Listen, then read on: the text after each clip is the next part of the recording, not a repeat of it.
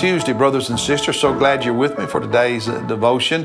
We are in Psalm 93. And I want to remind you if you have not gotten a copy of this year's reading plan, they are available on Sundays in the back of our worship center. Pick up your copy and make certain you read God's Word with us. Engage His Word so you can encounter Jesus and become more like Him. All right, Psalm 93, a really short psalm, just five verses. So let's read them together. Then I want to share some really brief thoughts. Uh, Psalm 93, verse 1, he says, The Lord reigns, He is clothed with majesty. The Lord has clothed and girded Himself with strength. Indeed, the world is firmly established, it will not be moved. Your throne, God's throne, is established from of old. You are from everlasting. The floods have lifted up, O Lord, the floods have lifted up their voice. The floods lift up their pounding waves, more than the sounds of many waters, than the mighty breakers of the sea.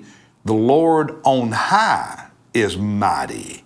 Your testimonies are fully confirmed. Holiness befits your house, O Lord, forevermore. This very brief, beautiful psalm describes the greatness of God. And it begins by talking about how God is clothed uh, in, in, in majesty and he's, he's all powerful and that he is from forever, from of old, that God is the eternal one who existed before the world. In fact, God is the one who created the world and rules over the world.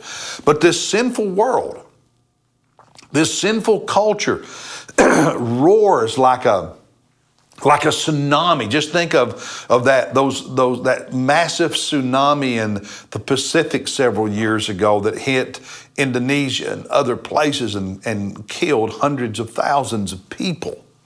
And, and these large 20, 30 foot waves rushing in with all that power and all that noise trying to destroy and kill everything in his path. He, he uses the image, the image here of the, of the floodwaters and their waves and, and their breakers of the sea and the ocean. And, and it's the idea that this sinful world and this sinful culture is making all this noise, doing all this damage, trying to unseat God, trying to overthrow God. But no matter how loud or how powerful the sinful world and the sinful culture is, the forever God, the eternal God from of old, who is dressed in majesty and power and, and sits on his throne, those waves cannot move the throne of God. He still rules, and they will not change that reality. Um, and then he wraps up this psalm by saying, Hey, this unmovable forever God, his testimonies are true. What he says is truth. And he's holy. He's holy. And he always will be. Always be truth. Always be holy. Always be dressed in splendor. Always be dressed as the Almighty One always on the throne, and nothing will ever change that. So you trust Him and do not be intimidated by the noise and the power of this messed up, sinful world and culture because God is more powerful. And when all of those waves, when that tsunami dies down, when it all is silence, God will still be on his throne. And as Paul tells us in the book of Philippians, every knee will bow and tongue confess that Jesus Christ is Lord.